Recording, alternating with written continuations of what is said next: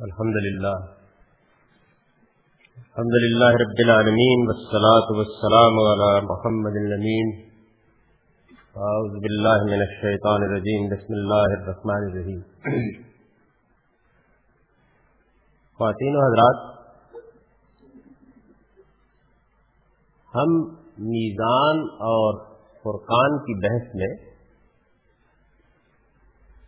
قرآت کے بارے میں مختلف نقطہ ہے، نظر کا مطالعہ کر رہے تھے۔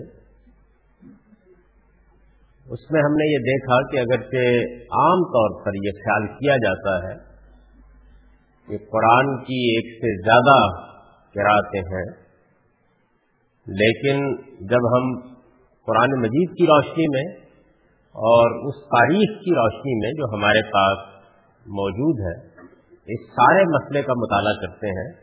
تو بالکل دوسری صورتحال سامنے آ جاتی ہے۔ چنانچہ اس میں بڑی تفصیل کے ساتھ ہم نے یہ بھی دیکھا کہ خود قرآن اپنی کراط اور اپنی جمع و تدوین کے بارے میں کیا کہتا ہے۔ پھر یہ بھی ہم نے دیکھا کہ ہمارے پاس اس وقت علوم القرآن کے نام سے جو ذخیرہ موجود ہے، اس میں تاریخی روایات کیا بیان کرتی ہیں۔ اس سے یہ بات واضح ہوئی کہ قرآن مجید کی ایک کراط وہ ہے جس میں وہ پہلے مرحلے میں نازل ہوتا رہا، پھر اس کے بعد اللہ تعالیٰ نے اس کو خود ترتیب دیا۔ اس ترتیب کے مطابق پھر اس کی ایک دوسری کراط کی گئی۔ اور اس میں بھی یہ اہتمام کیا گیا کہ یہ پوری کی پوری کراط دو مرتبہ ہوئی۔ اور صحابہ کرام کی ایک جماعت بھی نبی صلی اللہ علیہ وسلم کے ساتھ اس موقع پر شامل رہی جب جبریل امین نے آخری سال میں دو مرتبہ اس کو پڑھا۔ اس تاریخی ریکارڈ کے ساتھ ہم اس سے پہلے یہ دیکھ چکے تھے کہ خود قرآن بھی اس معاملے میں یہی بات کہتا ہے۔ اور اس نے یہ بات بالکل واضح کر دی ہے کہ اس وقت کے حالات کو بھی وہ پرورتگار جانتا ہے۔ اس کے مطابق قرآن نازل کر رہا ہے۔ اور سنکروں کا فلا تنسا اللہ ماشاء اللہ یالم الجہر و ما یقفا اور جو بعد میں چیزیں چھپی ہوئی ہیں یعنی جو پیغمبر یا صحابہ کے سامنے نہیں ہے اور اللہ ان سے واقف ہے، اور جو مسلمانوں کو اب قیامت تک پیش آنے والی ہے ان سے بھی وہ واقف ہے۔ لہذا اس کا لحاظ کر کے وہ اس پورے قرآن کو دوبارہ ترتیب دیں۔ یہ بات تو قرآن نے بیان کر دی۔ یہ بات بھی واضح کر دی ہے کہ اب اس کے بعد لازم ہے کہ اس دوسری کراط کی پیروی کی جائے۔ تو یہ دوسری کراط جس کو ارزا اخیرہ کی کراط اصطلاح میں کہا جاتا ہے، اس کی پوری تفصیل ہم نے پڑھ لی۔ اس میں اب آخر میں یہ سوال سامنے آ گیا تھا کہ اس روایت کے بارے میں کیا کہا جائے گا جو حدیث کی کتابوں میں قرآن کے سات حروف پر اترنے کے معاملے میں آئی چنانچہ اس روایت پر ہم اب متن کے لحاظ سے کچھ تنقیدی پہلو نمایاں کر رہے تھے۔ اس میں دو چیزیں زیر بحث آ گئی ایک یہ چیز زیر بحث آ گئی تھی کہ یہ روایت تو اس میں کوئی شک نہیں ہے کہ حدیث کی تمام امہات کتب میں موجود ہے۔ اس وقت ہمارے پاس جو فن حدیث موجود ہے، اس کی روشنی میں اس کی صنعت پر بھی کوئی ایسی بحث نہیں کی جا سکتی کہ اسے آپ بالکل متروک یا مردود قرار دے دیں۔ صنعت میں ایسے لوگ موجود ہیں جن کی روایت بالعموم قبول کی جاتی ہے اور کسی نوعیت کا کوئی انکتاب بھی بظاہر نہیں۔ لیکن اس کا مطلب کیا ہے؟ یعنی روایت کے معنی کیا ہے؟ روایت تو کوئی چیز نہیں۔ قرآن مجید کی ایک آیت ہے، اگر اس کا مطلب ہی دنیا میں کوئی نہیں سمجھ سکتا، تو پھر اس کلام کے بارے میں کیا رائے قائم کی جائے گی؟ یعنی وہ کیا چیز ہے؟ تو پہلی بات ہم نے یہ اس میں دیکھی تھی کہ روایت کا مدعا کیا ہے، اس کے معنی کیا ہے؟ یعنی یہ کیا کہنا چاہتی ہے؟ اس میں سات حروف سے کیا مراد ہے؟ یہ جب کہا جا رہا ہے کہ قرآن مجید سات حروف پر اترا، تو اس سے کوئی آخر مقدار ہوگا نا جس کو سامنے رکھ کے یہ بات کہیے وہ کیا ہے؟ تو ہم نے یہ دیکھا کہ اس پر اس چودہ صدیوں میں نہ صرف یہ کہ کوئی اتفاق نہیں ہو سکا، بلکہ ایک اقوال کا جنگل ہے، جس میں آدمی داخل ہو جاتا ہے۔ چنانچہ میں نے یہ عرض کیا تھا کہ سیوتی بہت وسیع الاطلاع لوگوں میں سے۔ یعنی امام ابن تیمیہ اور سیوتی کے بارے میں یہ بات بالکل درست ہے کہ ہمارے تاریخی ذخائر میں یا ہماری روایات میں جو بات ان کو معلوم نہ ہو، وہ پھر کسی کو بھی معلوم نہیں ہو سکتی۔ یعنی بہت وسیع اطلاع ہے دونوں بزرگ۔ ابن تیمیہ کے بارے میں تو یہ ایک مشہور جملہ ہے کہ امن حدیث فلاح یار ابن تیمیہ فلاح حدیث یعنی جس حدیث سے ابن تیمیہ واقف نہ ہو پھر وہ حدیث ہی نہیں۔ یہ ان کے غیر معمولی وسیع الاطلاع ہونے پر دلالت کرتا ہے۔ سیوتی کا معاملہ بھی کم و بیش یہی ہے۔ یعنی ان کے فہم کے بارے میں گفتگو ہو سکتی ہے۔ انہوں نے جس طریقے سے چیزوں کو جمع کیا ہے، اس میں نقد و تبصرہ کے جو اسالیب اختیار کیے ہیں، ان پر گفتگو ہو سکتی ہے۔ لیکن وہ نہایت وسیع اطلاع آدمی ہے انہوں نے اپنی کتاب الفقان میں اور الفقان ہمارے پاس زرکشی کی برہان اور سیوتی کی اتقان۔ یہ دو کتابیں در حقیقت علوم القرآن میں ماخذ کی حیثیت رکھتی ہیں۔ یعنی امہات کتب سیوتی کی اتقان اور زرکشی کی برہان۔ علوم القرآن کا مطلب ہے قرآن کے بارے میں جو کچھ بھی ذخیرہ ہمارے پاس موجود ہے، اسے جمع کر دیا جاتا ہے۔ یہ نازل کیسے ہوا؟ اس میں آیات کیا ہے اس کی جمع و تدبین کی تاریخ کیا ہے؟ اس کی تفسیر کے کیا اسالیب رہے ہیں؟ اس کی قرآتوں کا کیا معاملہ ہے؟ یہ تمام چیزیں جس علم میں زیر بحث لائی جاتی ہیں، اس علم کی یہ دونوں کتابیں ہیں۔ تو اتقان میں انہوں نے ظاہر ہے کہ اس میں بحث کی یعنی ایک بڑی مفصل بحث ہے، جس میں وہ بیان کرتے ہیں کہ یہ روایت کیا ہے، اس کا مدعا کیا ہے۔ تو اس میں پھر انہوں نے اعتراض کر لیا اس بات کا کہ کوئی چالیس کے قریب مختلف آرا اب تک لوگ قائم کرنے میں کامیاب ہوئے ہیں، لیکن کوئی ایک رائے بھی ایسی نہیں ہے۔ کہ جس میں کوئی کمزوری نہ ہو۔ یعنی بابل رہنا، پہلی نظر میں معلوم ہوتا ہے کہ بات ٹھیک نہیں۔ یہ سمجھ میں نہیں آتی۔ ایسے کہ جیسے آپ نے ایک ردی سی بات کہہ کے اپنے آپ کو مطمئن کرنے کی کوشش کی ہے، لیکن آدمی مطمئن نہیں ہو پاتا۔ یہ خود سیوٹی کا اعتراض ہے۔ اور اس اعتراض کے بعد پھر انہوں نے آخر میں جو بات لکھی ہے، معطا کی شرح تنویر الحوالک میں، معطا پر بھی ان کی شرح ہے۔ اور یہ میں نے جو روایت کا متن لیا ہے، وہ معطا سے لیا ہے۔ یہ بتا دیا ہے کہ باقی حدیث کی کتابوں میں بھی یہ متن موجود ہے۔ لیکن معطا چونکہ ابرین کتاب ہے تو اسی سے میں نے متن لیا اسی کی شرح ہے سیوتی کی تنویر الحوالک تو اس میں جب وہ اس روایت پر آئے ہیں تو انہوں نے پھر یہ اعتراف کیا ہے کہ یہ مان لینا چاہیے کہ یہ روایت تو بھر ہے، لیکن ہے یہ امور متشابہات یعنی اس کے معنی اب کسی کو معلوم نہیں۔ مان لینا چاہیے۔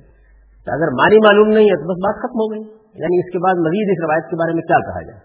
کیونکہ ہمیں جو کچھ ماننا یا جاننا ہے وہ تو معنی کی بنیاد پر جاننا ہے۔ روایت لکھی ہوئی ہے، لکھی رہے۔ پہلی چیز یہ ہے کہ اس کے معنی کی تعین میں کوئی کامیاب نہیں ہو سکتا یعنی جن لوگوں نے غیر معمولی محنت کی ہے، موجودہ زمانے میں بھی میں نے جو اہل علم اس روایت کو مانتے ہیں یا اس روایت کی بنیاد پر کراطوں کے بارے میں مثبت نقطۂ نظر رکھتے ہیں، ان کی بھی سب چیزیں دیکھی ہیں اور اس میں بھی اسی طرح کا اعتراض ہمارے اپنے زمانے میں جن لوگوں نے علوم القرآن پر بعض نئی کتابیں لکھی اردو زبان میں بھی لکھی ہیں وہ بھی اس کا اعتراف کرنے پر اپنے آپ کو مجبور پاتے ہیں کہ کوئی مانی نہیں۔ یعنی مطلب کیا ہے؟ یہ بہت مشکل ہے۔ پھر یہ ہوتا ہے کہ کسی ردی بات کو وہ بعض اوقات سمجھتے ہیں کہ یہ نسبتاً معقول لگتی ہے۔ یا نسبتاً معقول لگتی ہے۔ جی۔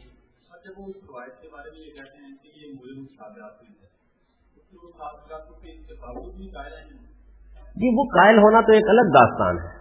یعنی اس روایت کا مطلب کیا ہے؟ یہ میں اس وقت بیان کر رہا ہوں۔ قائل تو سب ہے وہ تو ہم پہلے بیان کر چکے ہیں اور آخر میں پھر اس کا خلاصہ کریں گے۔ قائل ہونے میں تو کوئی اختلاف نہیں ہے۔ یہ جو روایت ہے اس کا مطلب یہ ہے کہ اگر وہ یہ کہتے ہیں کہ یہ روایت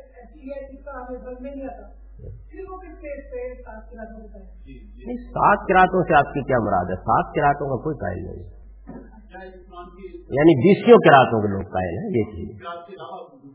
ہاں یہ کہیے۔ تو وہ کہتے ہیں موجود ہے اس پر تو میں آپ کو بحث کر کے بتا چکا ہوں کہ وہی کہتے ہیں کہ موجود ہے یہ کراتے لوگ بیان کر رہے ہیں یہ فلاں کتاب میں لکھی ہوئی ہیں، فلاں آدمی اس کی روایت کر رہا ہے اس کی یہ سند ہے، فلاں صاحب اس کو پڑھا رہے ہیں۔ یہ کہتے ہیں۔ یہاں تک کہ میں تو آپ کو یہ بتا چکا ہوں کہ اس کی بنیاد پر موجودہ زمانے میں اب باقاعدہ قرآن مجید شائع کر دیے گئے۔ موجودہ زمانے میں، وہ قرآن بھی آپ کے سامنے رکھ چکا ہوں۔ تو اس لیے وہ تو موجود ہے یعنی ان کے موجود ہونے کی بنیاد پر وہ یہ تو مانتے ہیں کہ یہ کراتے ہیں۔ ایک چیز سامنے پڑی ہوئی ہے۔ اس کے ماخذ کے لیے یہ روایت بھی بعض لوگ پیش کرتے ہیں۔ تو میں یہ کر رہا ہوں کہ یہ روایت کسی الجھن کا باعث نہیں بننی چاہیے۔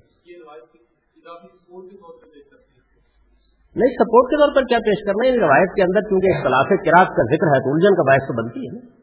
سپورٹ کے طور پر تب پیش کیا جائے گا اس کے کوئی مانی ہے۔ یعنی پہلے تو مانی واضح ہونے چاہیے کہ کیا اس کے کوئی مانی ہے؟ آپ نے شاید یہ جملہ نہیں پڑھا۔ میں نے اس روایت پر بحث جانچ شروع کی تھی کہ یہاں ہو سکتا ہے کہ سبع احروف کی روایت بھی بعض لوگوں کے لیے الجھن کا باعث ہے۔ یعنی ایک آدمی کراط کی ساری بحث پڑھنے سننے کے بعد یہ کہے کہ یہ جو روایت ایک حدیث کی کتابوں میں ہے کہ قرآن مجید کی کراط میں اختلاف ہوا تھا یا اس طرح کے اختلافات موجود تھے، تو کہیں یہ وہی بات تو نہیں؟ یعنی ہو سکتا ہے۔ تو ہم اس روایت پر اس لحاظ سے بحث کر رہے ہیں۔ اس روایت کی بنیاد پر تو میں نے آپ سے عرض کیا کہ کسی نے کیا کچھ کہنا ہے، لوگوں کو اعتراض کرنا پڑا ہے اس بات کا کہ اس کے سرے سے کوئی معنی بنتے ہی نہیں۔ یعنی اس کو دلیل کے طور پر کوئی کیا پیش کرے گا؟ اس کے کوئی معنی بنتے ہی نہیں۔ یعنی یہ روایت جو کچھ بیان کر رہی ہے وہ کیا ہے؟ یہی متعین کرنا ممکن نہیں ہے۔ لہذا ہم اس بات کا اعتراف کر لیتے ہیں کہ یہ ایک امور متشابہات کی نوعیت کی چیز ہے۔ اس کے معنی اللہ ہی جانتا ہے۔ کیونکہ متشابہات کے بارے میں تو ہم یہ جانتے ہیں نا کہ ان کے معنی وہ کہتے ہیں کہ اللہ ہی جانتا ہے۔ تو جس کے معنی اللہ ہی جانتا ہے، اس کے جاننے کا ختم نبوت کے پاس کوئی ذریعہ باقی نہیں رہ گیا۔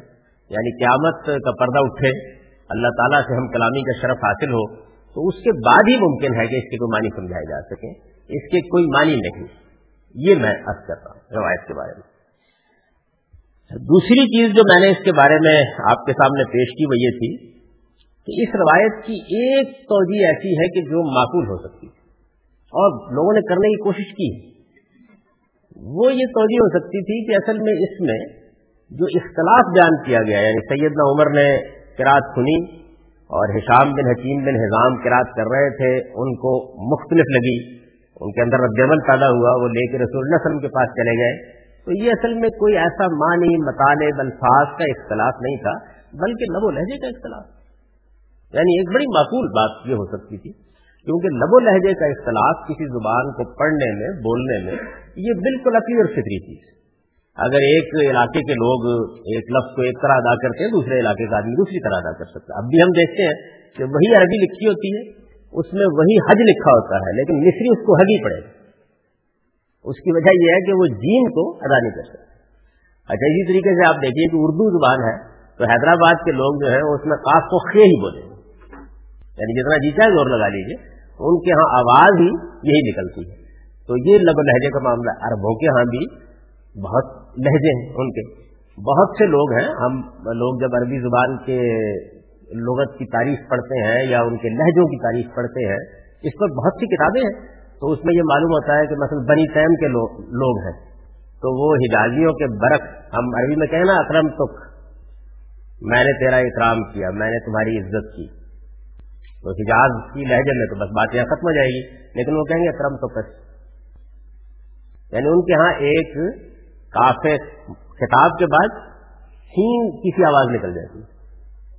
یہ وہ بول یہی رہے ہوتے۔ ہیں اچھا اسی طریقے سے بہت سے عربوں کے لہجے ہیں جس میں جو عربی کا الفلام ہے، یہ علمین بن جاتے ہیں۔ وہ مشہور واقعہ ہے نا کہ کچھ لوگ رسول اللہ کے پاس آئے تو لہسا میں درم تام سے سفر لہسا من البر تام و سفر یعنی وہ سارے الفلام الفلیم ہو گئے بولنے میں۔ حدیث میں بھی اس واقعے کا ذکر آیا ہے۔ تو یہ کوئی ایک منفرد بات نہیں ہے، بلکہ بہت سے لہجے ہوتے ہیں۔ اس زمانے میں بھی آپ دیکھیں، انگریزی زبان کے بہت سے لہجے ہیں۔ اردو زبان کے بھی لہجے ہیں، اگرچہ کم ہے لیکن پنجابی زبان کے تو خیر ہیں ہی۔ یعنی آپ کوشاب کی پنجابی دیکھیے، آپ ماجے کی پنجابی دیکھیے، آپ کالر کی پنجابی دیکھیے، آپ لاہور کی گلابی اردو قسم کی پنجابی دیکھیے۔ تو یہ پنجابی کے بھی دسیوں لہجے ہیں، جن میں لوگ اس کو بولتے ہیں۔ تو ایک معقول بات یہ ہو سکتی تھی کہ سیدنا عمر رضی اللہ عنہ نے یہ محسوس کیا کہ یہ صاحب ہمارے لہجے میں قرآن نہیں پڑھ رہے یہ بڑی معقول بات ہو سکتی تھی۔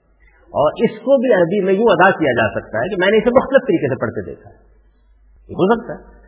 ہم ہندی لوگ جب عربی بول رہے ہوتے ہیں، تو اگر ہم عربوں کے لہجے میں عربی نہ بولے یا اس کی مشق نہ کر رکھی ہو، تو انہیں سمجھنے میں دقت ہوتی ہے۔ یعنی وہ صحیح جگہ سے جس کو ہم تجویز کہتے ہیں، یہ اصل میں کیا ہے؟ یہ عربوں کے لہجے کی نقل ہے۔ یعنی عربوں کا لہجہ کیا ہے؟ اس کو ہم سیکھتے ہیں باقاعدہ، فنی طریقے سے سیکھتے ہیں۔ اس میں بھی کتنا قریب پہنچتے ہیں، یہ ایک الگ بحث ہے، لیکن یہ کہ یہ سیکھنا پڑتا ہے۔ کراط کا فن، تجویز کا فن، یہ اسی وجہ سے سیکھنا پڑتا ہے۔ تو یہ ایک معقول بات ہو سکتی تھی یعنی قابل قبول بات ہو سکتی تھی کہ یہ کہا جاتا کہ ان دونوں بزرگوں کے مابین لہجے کا، کیونکہ اختلاف تھا ایک شاید قریشی تھے، دوسرے بنی ٹائم کے تھے، ایک شاید قریشی تھے، دوسرے غزیل کے تھے، ایک شاید قریشی سے دوسرے کہیں راک سے آ گئے تھے، شام سے آ گئے تھے۔ تو ان کے لہجے میں چونکہ اختلاف تھا، تو سیدنا عمر کو تھا، جو یہ بالکل فطری بات یعنی اس کا ہونا کوئی ایسی بڑی بات نہیں۔ لیکن اس کے بعد جو روایت کا متن ہے، میں نے یہ کیا تھا کہ وہ اس توجہ کو رد کر دیتا ہے۔ اس کی وجہ یہ ہے کہ جو دونوں بزرگ ہیں، دونوں ہی قریشی یعنی یا تو اس میں افراد بدل دیے جائیں۔ یہ تو نہیں ہو سکتا نا کہ ایک ہی قوم کے لوگ، ایک ہی قبیلے کے لوگ ان کے مابین لہجے کا ایسا اختلاف ہو جائے۔ کوئی غلطی ہو جانا ایک الگ چیز ہے، لیکن لہجہ تو بہرحال مختلف نہیں ہو سکتا ان کا۔ اور آج کل کی قوم نہیں ہے چودہ کروڑ کی تعداد میں لفظ قوم بولا جا رہا ہے ایک علاقے میں رہنے والے ایک گاؤں میں مکی کی کل آبادی کیا؟ قریش بڑا زور لگا کر بدر عہد میں کتنے لوگ نکال کے لا سکے؟ اسی سے آبادی کا اندازہ کر لیجیے یعنی جو نوجوان لڑنے قابل آئے، ان کی تعداد ہزار سے زیادہ نہیں تھی۔ تو اتنے لوگوں کے مابین تو یہ ممکن ہی نہیں ہے کسی طریقے سے، ایک ہی قبیلہ، اس قبیلے کے لوگ ہیں، ان کے ہاں اتنا لہجے کا اختلاف ہو جائے۔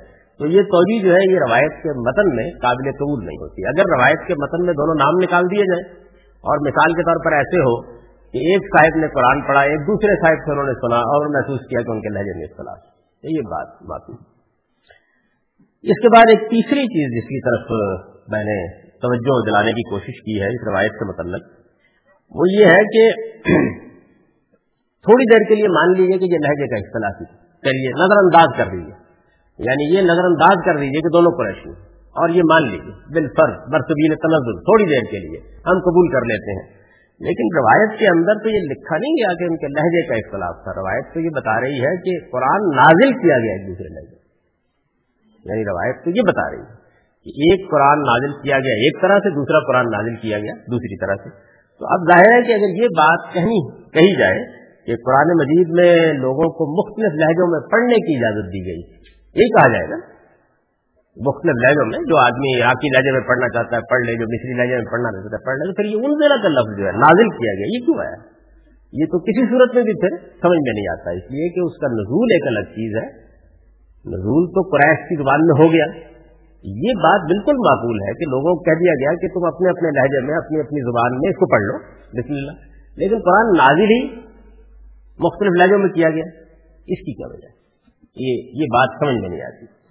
تو یہ تو تین وہ چیزیں ہیں جو گویا اس بحث میں تمجید کی حیثیت رکھتے ہیں۔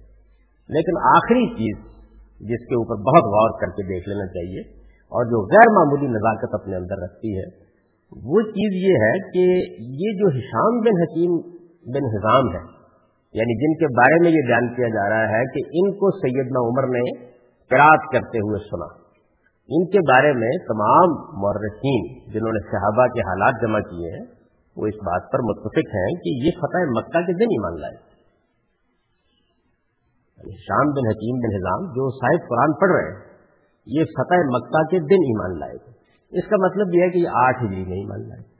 یہی مانی بنے گا نا اس سے آپ ذرا تھوڑی دیر کے لیے تصور کیجیے کہ قرآن مجید کے نزول کے بارے میں یہ بات تو کسی بحث کی محتاج نہیں ہے کہ قرآن نبی صلی اللہ علیہ وسلم پر دس سال تک مکے میں اتر رہا۔ تم و بیش۔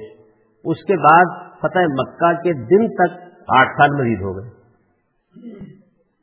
اس کے بانی یہ ہوں گے کہ قرآن مجید کے نزول کا ایک زمانہ ہے جو گزر چکا ہے۔ اور یہ بھی بالکل معلوم ہے کہ بہت تھوڑا حصہ اس کے بعد قرآن کا نازل ہوا ہے۔ یعنی خود قرآن کی داخلی شہادت سے معلوم ہو جاتا ہے کہ فتح مکہ کے بعد وہ کتنا نازل ہوا ہے۔ فتح مکہ کے بعد شاید ایک یا دو صورتیں نکالی جا سکیں کہ جو نازل ہوئی ہے قرآن کا زیادہ حصہ نازل ہو چکا ہے۔ اب حضرت عمر کون ہے؟ ان کے بارے میں بھی یہ بحث تو نہیں ہے نا کہ وہ کبھی مان لائے۔ فتح مکہ کے دن تو ایمان نہیں لائے۔ وہ مکے کے ابتدائی طور پر ایمان لانے والے لوگوں میں سے اچھا ان لوگوں میں سے ہے کہ جو ایمان لا کے کہیں چلے نہیں گئے، رسول اللہ علیہ وسلم کے شب و روز کے ساتھی انہوں نے حضور صلی اللہ علیہ وسلم کے ساتھ مکے کا زمانہ گزارا ہے، انہوں نے حضور صلی اللہ علیہ وسلم کے ساتھ ہجرت کی ہے۔ وہ نبی صلی اللہ علیہ وسلم کے ساتھ ایسے رہتے تھے کہ مورسین یہ بیان کرتے ہیں کہ حضور کا معاملہ یہ تھا کہ بس لوگ بیان کرتے تھے کہ حضور آئے تھے اور ابو بکر تھے اور عمر تھے۔ حضور آئے تھے اور ابو بکر تھے اور عمر تھے۔ یعنی ان کا نبی صلی اللہ علیہ وسلم کا ساتھی ہونا بھی، ایسا غیر معمولی۔ جنگوں میں وہ شریک رہے، جمعے کے خطبے انہوں نے سنے، حضور کی دعوت انہوں نے سنی۔ قرآن مجید کے وہ حفاظ میں سے حضور سے انہوں نے قرآن سیکھا ہے، قرآن مجید کو انہوں نے پڑھا ہے۔ یہ ان کی غیر معمولی حیثیت ہے۔ سیدنا عمر کوئی یہاں کہاں کے آدمی نہیں ہے۔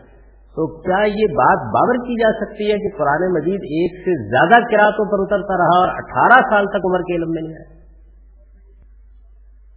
یعنی اٹھارہ سال معمولی مدت نہیں ہے۔ اس کا مطلب تو یہ ہے کہ اگر وہ حسام بن حکیم بن نظام کے پیچھے نماز نہ پڑھتے اور دو سال اور گزر جاتے، تو یک بیک کو پندرہ آدمی بتا دیتے کہ قرآن کو حضور چپتے چپتے ہم کو ایک اور کراط پر بھی پڑھاتے رہے۔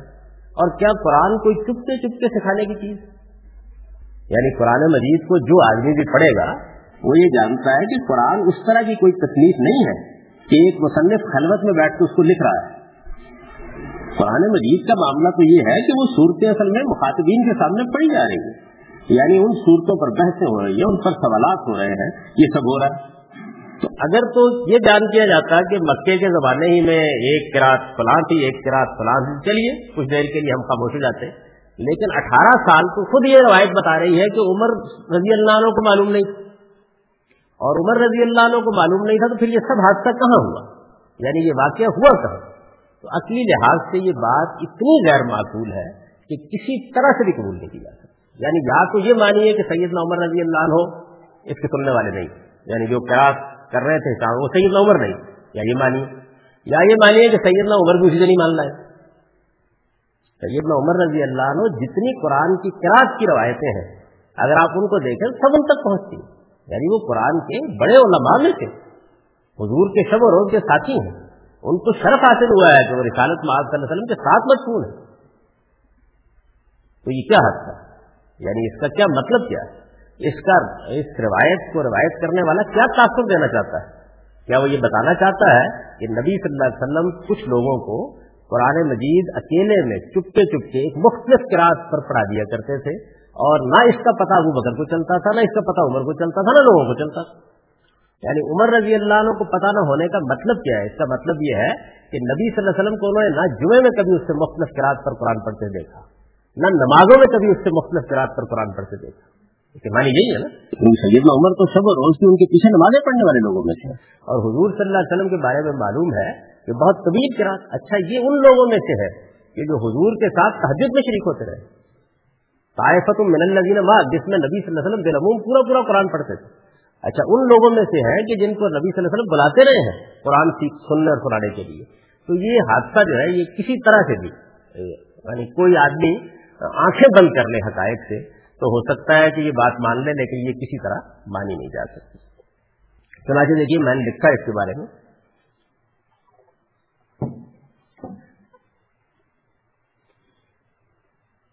اچھا، چہارم یہ کہ کے بارے میں معلوم ہے کہ فتح مکہ کے دن ایمان لائے یہ اکتیس سفر ہے۔ چہارم یہ کہ حسام کے بارے میں معلوم ہے کہ فتح مکہ کے دن ایمان لائے تھے۔ لہذا اس روایت کو مانیے۔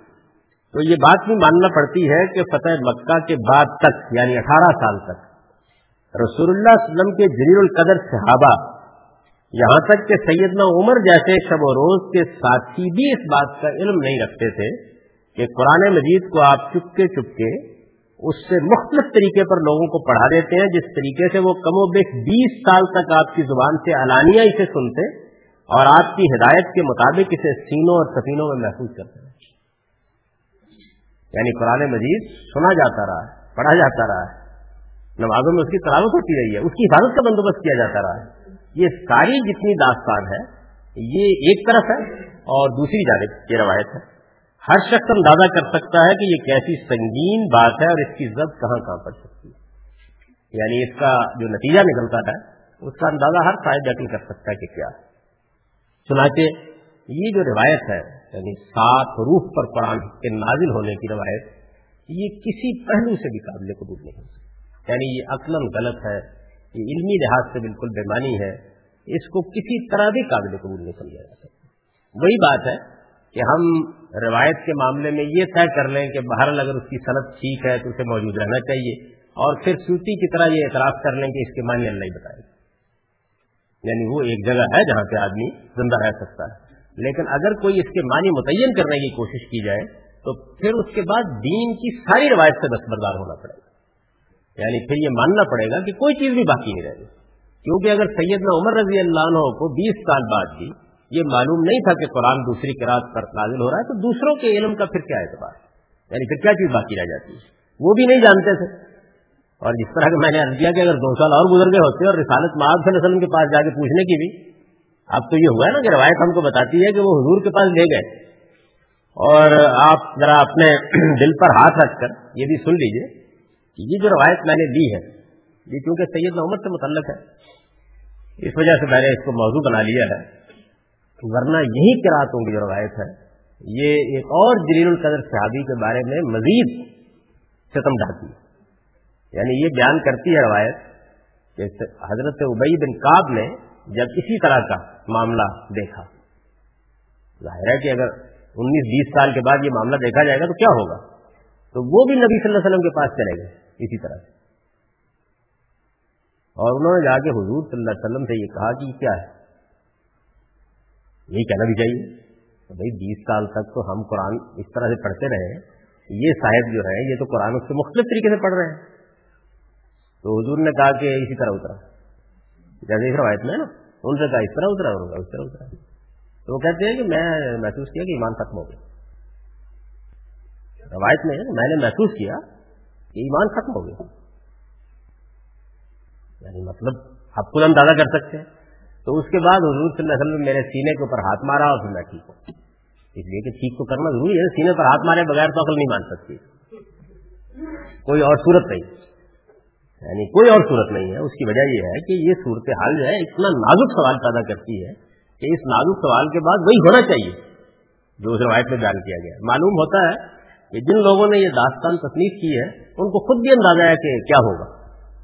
تو انہوں نے اس کا پورا علاج دوسری روایت میں رکھ دیا ہے۔ کہ اگر آپ کا بھی ایمان کہیں خطرے میں پڑ جائے تو سمجھ لیجیے کہ ہاتھ مارنے سے ٹھیک ہو یعنی اور کوئی شکل نہیں ہے، درست کرنا علم، عقل، یہ تو نہیں مان سکتی سیدنا عمر کا بھی جو رد بیان کیا گیا ہے، وہ ایسا ہی شدید یعنی اس روایت کے اندر وہ دیکھیے نا، وہ کہتے ہیں کہ میں نے وہ مشکل، اگر روایت کو آپ مان لیں تو مشکل میں نے ختم کیا نماز کو اور میں گھسیٹتا ہوا اس آدمی کو لے کے۔ کہ آپ تشریف لائیے نا، میں آپ کی طبیعت درست کراؤں۔ کیونکہ بیس سال تک تصور کرے اس بات کو، قرآن مجید ہے۔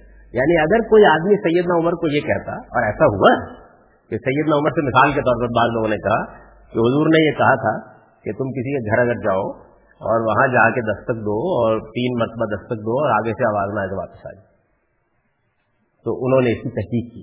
کیونکہ یہ ایک بات ایسی ہے کہ جو کسی کو کہی جا سکتی ہے یعنی کسی ایک آدمی کو کہی جا سکتی ہے۔ سیدنا عمر جیسا آدمی اس سے بے خبر ہو سکتا ہے۔ یہ خلاف عقل نہیں ہے۔ ایک بات کسی آداب کی بات نبی صلی اللہ علیہ وسلم نے کہیں بتائی اور ان کے علم میں نہیں ہے۔ اس میں بھی دیکھیے ان کا رد عمل جو بیان کیا جاتا ہے، وہ یہ ہے کہ انہوں نے کہا کہ دوسرا گواہ لاؤ اور نہ میں درست کر دوں۔ گا کیونکہ تم لوگ اس طرح کی باتیں بیان کرتے ہو، تو دوسرا گواہ لاؤ۔ اس میں بھی، حالانکہ اس بات پر عقل اعتراض نہیں ہوتا۔ ہو تو یعنی ایسی بہت سی باتیں ہیں۔ کہ مثال کے طور پر میں نے ایک بات آپ سے کہی ہے، کسی دوسرے آدمی کو علم میں نہیں عام بات آپ کی، لیکن قرآن۔ یعنی وہ قرآن جس کے بارے میں خود قرآن کہتا ہے کہ رسالت صلی اللہ علیہ وسلم اس کا لفظ دس لوگوں تک پہنچانے کے مکلف ہے اس کو پڑھ کر سنایا جا رہا تھا، وہ بیان ہو رہا تھا، اس کی کراط ہو رہی تھی۔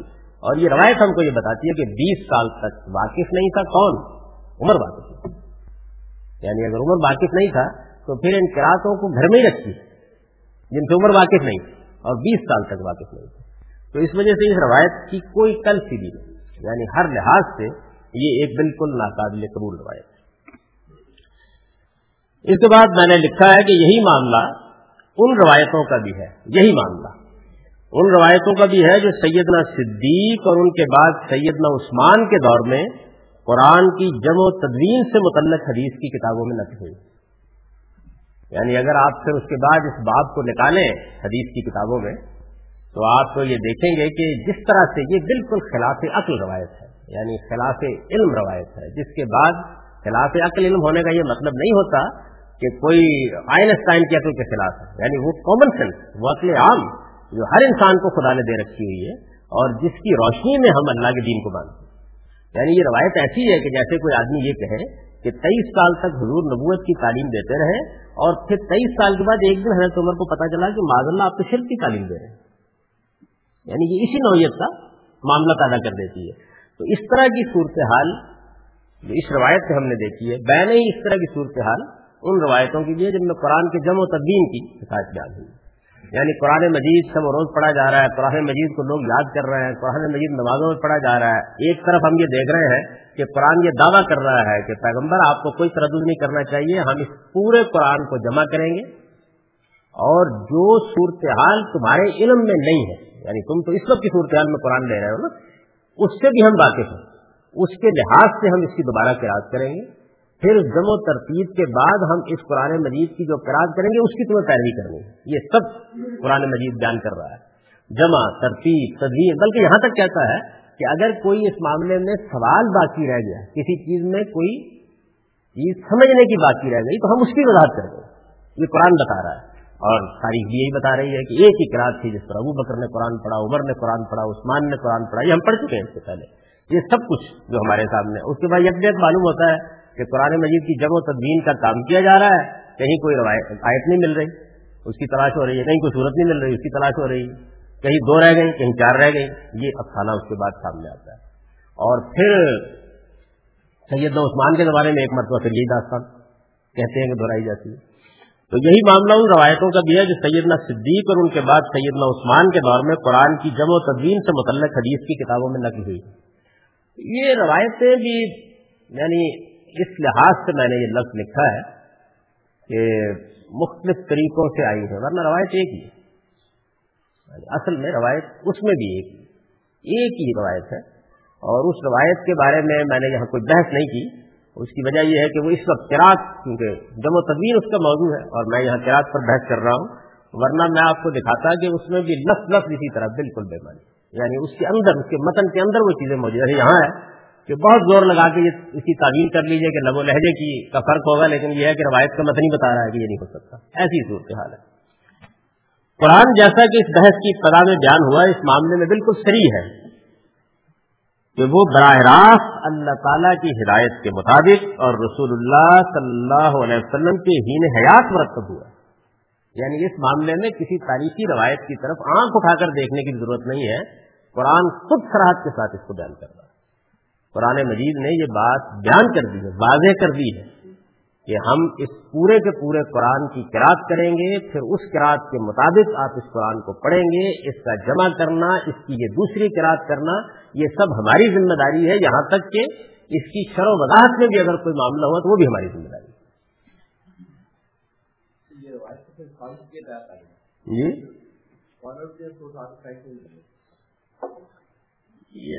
کیا کہتی آپ؟ اتنا بہت ہے کہ ہم نے اس پہ تنقید کر دی۔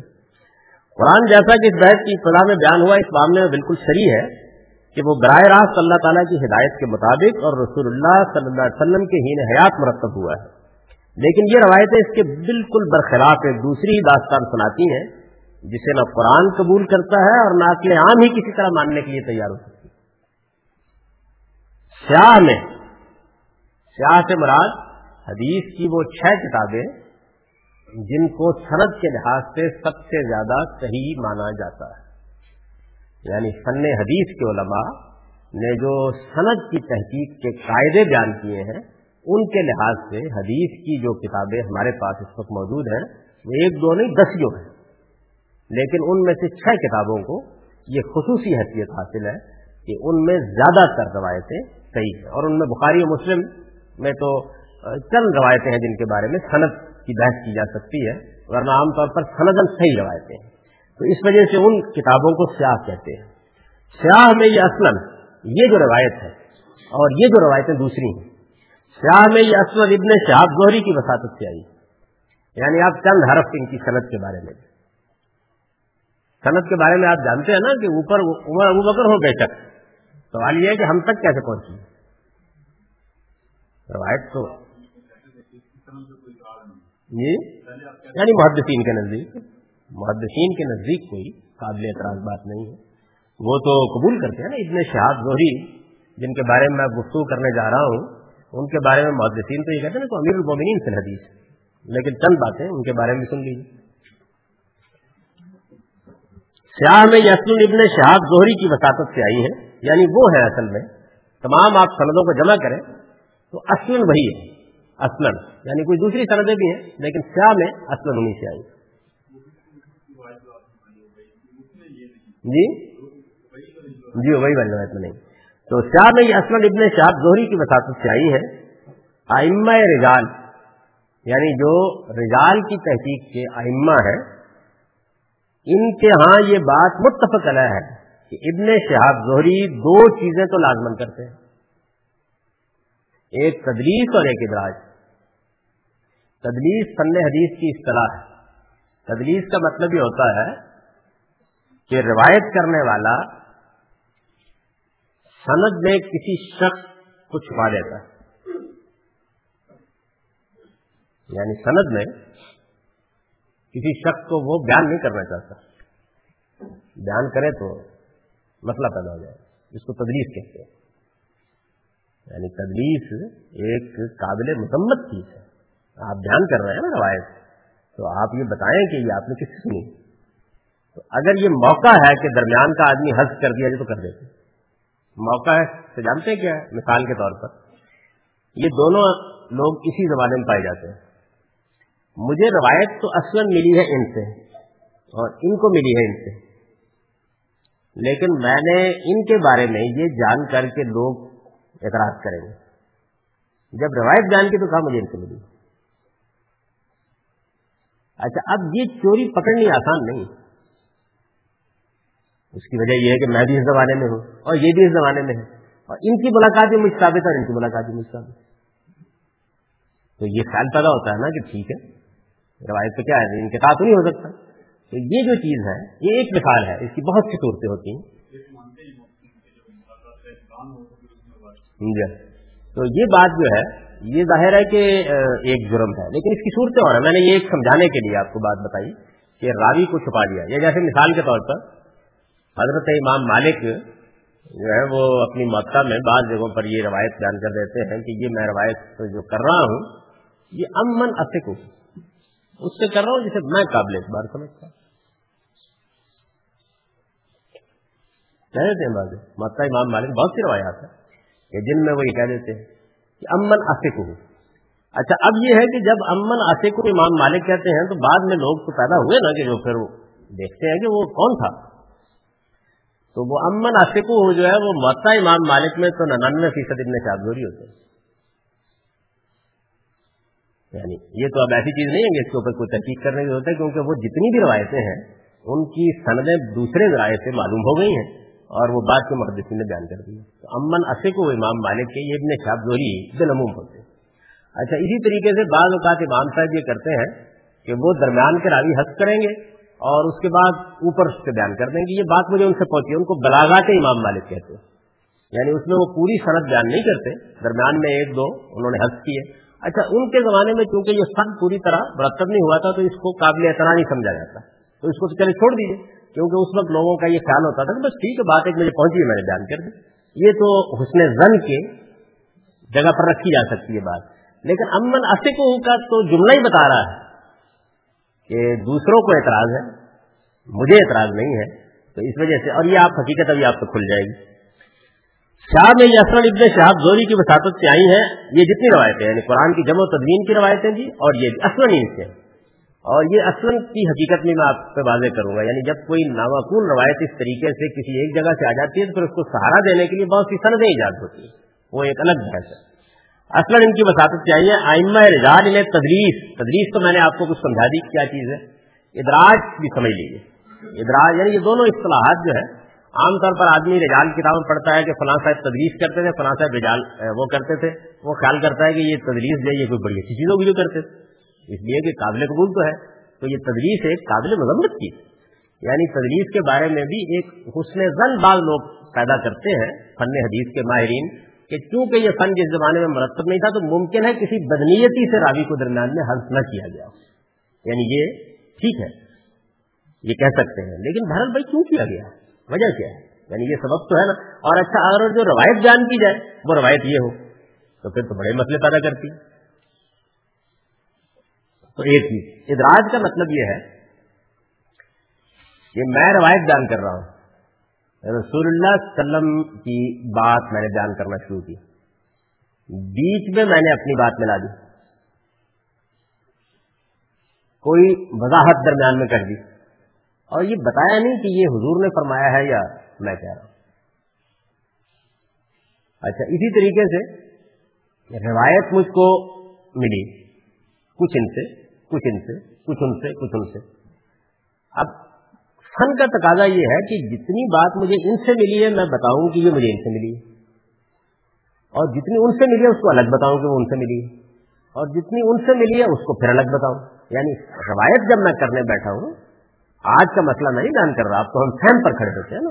جب میں روایت بیان کر رہا ہوں رسول اللہ علیہ وسلم کے بارے میں، تو یہ کروں گا نا کہ میں یہ بتاؤں گا کہ دیکھیے جی مجھے فلاں صنعت سے اتنی بات ملی۔ فلاں سے اتنی بات ملی۔ لیکن امام زہری ایسے نہیں کرتے، ابن شہاب زہری۔ وہ بارہ یہ کرتے ہیں کہ چاروں کی بات کو ملا کے اپنی داستان بنائے کر درج چنانچہ اس کی بڑی نمایاں مثال جو ہے، وہ بخاری میں حدیث عشق ہے۔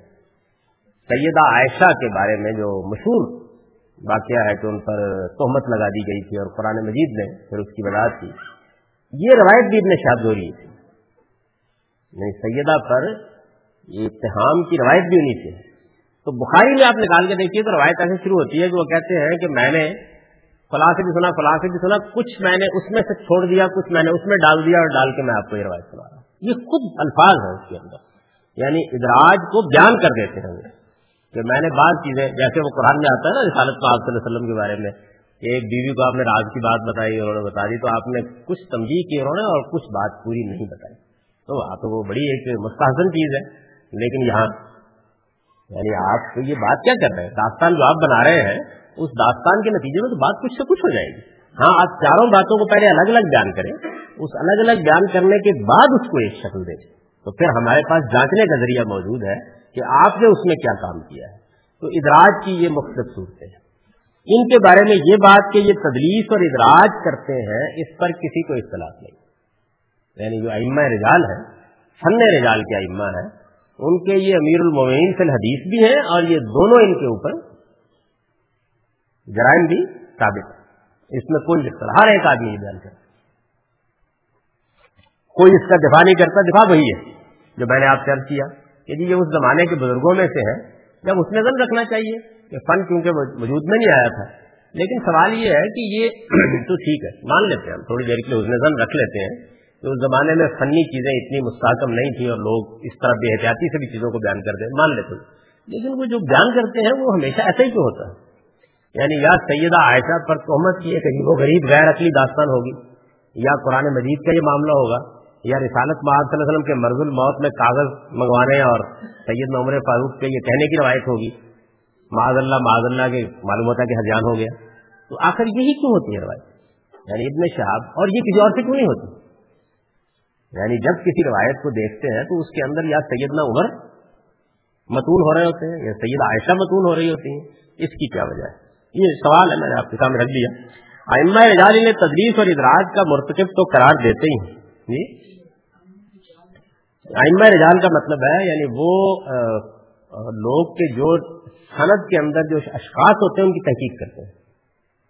یہ بتاتے ہیں کہ یہ آدمی کون ہے، اس کی ثقافت کا کیا حال ہے، اس کے حافظے کا کیا حال ہے، یہ بتاتے ہیں۔ بڑے غیر معمولی فن ہے یہ یعنی اس سے ہم مسلمان فخر کر سکتے ہیں۔ لیکن نتائج سے پاس کوئی چیز نہیں ہوتی، لیکن بڑا عظیم فن ہے، بڑا کام کیا اس نے۔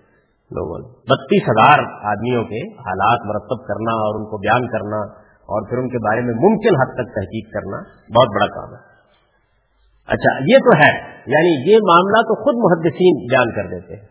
فن رجال کے ائمہ خود بیان کر دیتے ہیں کہ یہ تدریس بھی کرتے ہیں اور ادراج بھی کرتے ہیں۔ یہ دونوں معاملات تو اپنی جگہ ثابت ہے اس بحث کو، ان کی تدریس اور ادراج کی بحث کو اگر آپ بہت تفصیل کے ساتھ پڑھنا چاہیں، کیونکہ ظاہر ہے کہ یہ ساری چیزیں عربی زبان میں ہیں زیادہ تر اور رجال کی کتابوں میں ہیں جو بہت فنی نوعیت کی کتابیں ہیں، جن میں بحث و مباحثے کا انداز بھی بہت ٹیکنیکل اور فنی نوعیت کا ہوتا ہے۔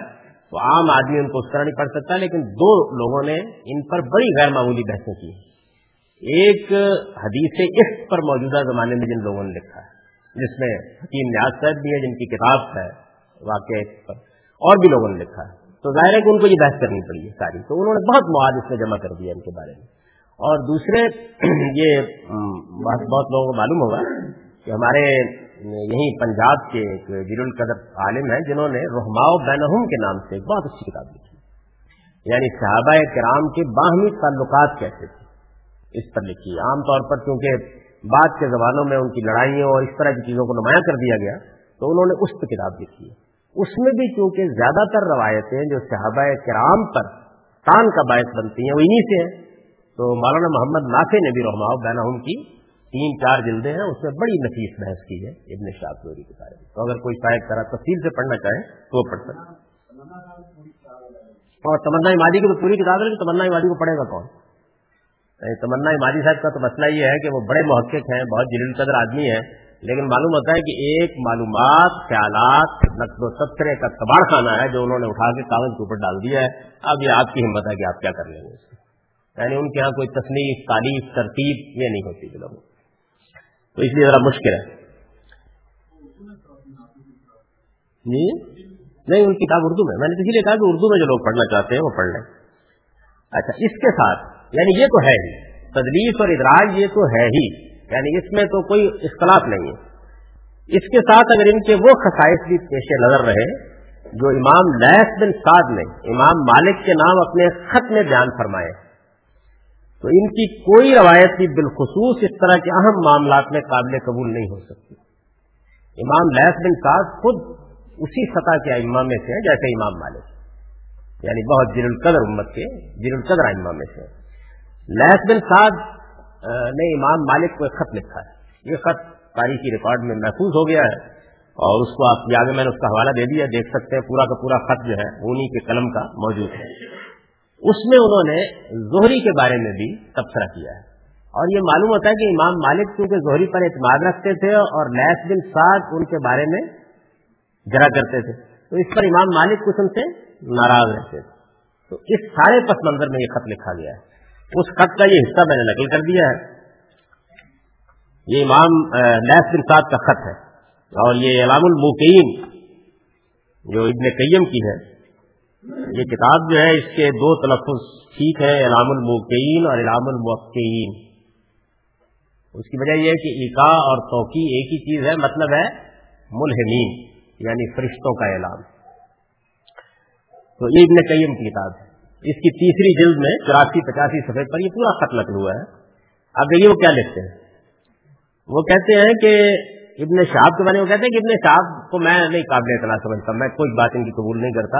آپ کو اس معاملے میں، امام مالک کو لکھتے ہیں کہ آپ کو رنج ہوتا ہے میرے اس رویے سے۔ میں وجہ بتاتا ہوں کیا۔ تو وجہ یہ لکھتے ہیں کہ وہ کانا یقون میرے ابن شہاب اختلاف کثیر ادا لکینا ہو کہ ابن شہاب سے ہم جب بھی ملتے تھے، تو بہت سے مسائل میں ہمارا ان کا اختلاف ہو جاتا تھا۔ خیر، یہ تو کوئی ایسی بات نہیں۔ ہے کہتے ہیں وہی کاتب ہوں بازونا فربما کتب علیہ فی شیل واحد علی فضل رائے و علم بسلاست انواع ین کو جو بعض ہوا بعض اس زمانے میں علم جو ہے، وہ زیادہ تر یہی ہوتا تھا کہ روایتیں لینی ہوتی تھی تو وہ کہتے ہیں کہ پھر اگر کسی موقع کے اوپر لکھ کر بھی کوئی ان سے دریافت کرتا، تو علم و عقل میں فضیلت کے باوجود عالم عادل آدمی تو تھے ہی۔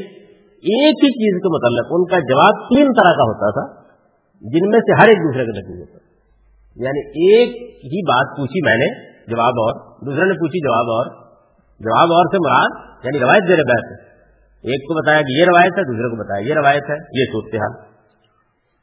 اچھا اور کہتے ہیں کہ صورتحال یہ تھی اللہ یشور بلّہ بھی مذہب رائے تھی ظالم یعنی وہ اس سے پہلے کیا رائے دے چکے تھے، کیا بات بیان کر چکے تھے، کیا چیز ہم کو بتا چکے تھے۔